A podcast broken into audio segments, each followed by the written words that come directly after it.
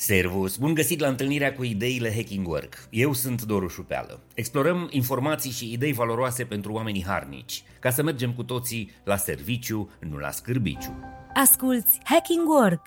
Foarte mulți șefi din lume observă că productivitatea firmelor pe care le conduc scade și cred automat că oamenilor au devenit mai leneși.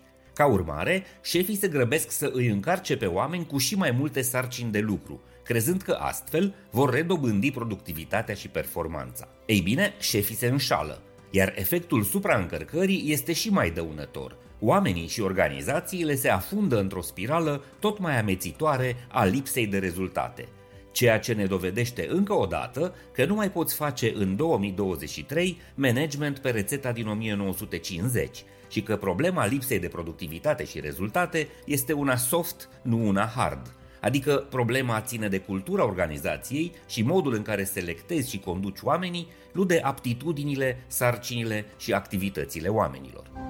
Ideile Hacking Work. O cercetare efectuată recent în Statele Unite arată că 58% dintre angajații americani dedică mai puțin de 20 de ore pe săptămână activităților care generează efectiv rezultate – în același timp, 53% dintre ei petrec peste 10 ore pe săptămână căutând informațiile necesare ca să-și facă treaba, adică fiind ocupați, dar nu productivi. Organizarea defectuoasă, trainingul superficial și managementul neatent la nevoile reale ale angajaților fac ca jumătate din timp să fie pierdut pregătindu-ne să muncim sau vorbind despre muncă, ceea ce demonstrează că un număr mare de ore de lucru nu înseamnă neapărat rezultate valoroase, ci mai degrabă organizare păcătoasă. Fenomenul timpului pierdut de angajați în sarcini fără valoare se numește teatrul productivității. Practic, angajații își ocupă timpul cu activități neproductive doar pentru a părea ocupați și activi și a le arăta astfel șefilor că ei lucrează.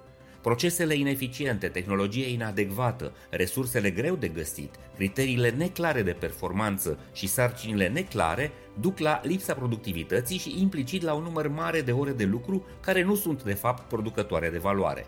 Toate acestea descriu o cultură organizațională bazată pe neîncredere, pe lipsă de autonomie, decizie centralizată la șefi, obsesie pentru comandă și control și lipsă de transparență. Ca să înțelegem cum ar trebui făcute lucrurile în mod corect, hai să ne uităm la una dintre cele mai performante și mai invidiate organizații din lume.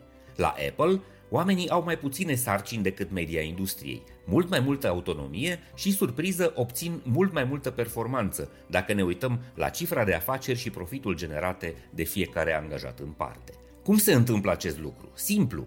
Apple este un angajator atrăgător nu doar prin ofertele salariale generoase sau beneficiile pe care le oferă, ci mai ales prin abordarea unică în ceea ce privește cultura muncii.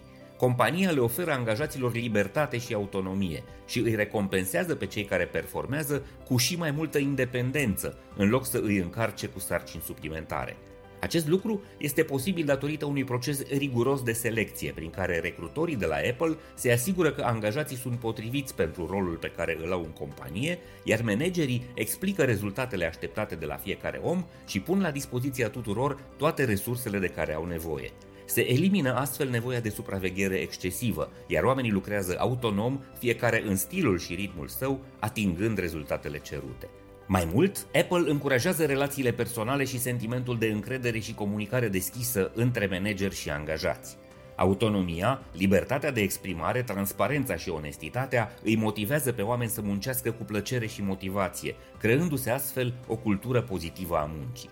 Ca să sintetizăm, Alegi oamenii competenți, le explici ce au de făcut, le oferi informațiile și resursele de care au nevoie, îi lași să se organizeze singuri și nu faci pe milițianul cu ei.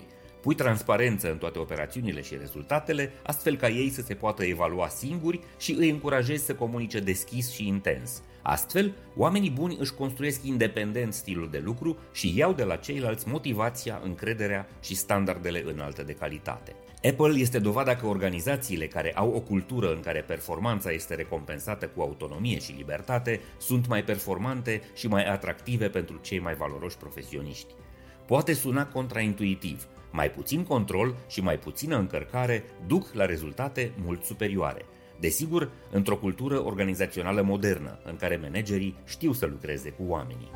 This is Hacking Work!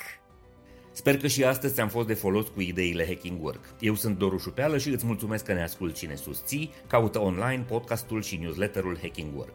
Să ne reîntâlnim sănătoși, voioși și mintoși și să mergem cu toții la serviciu, nu la scârbiciu. Spor la treabă, servus!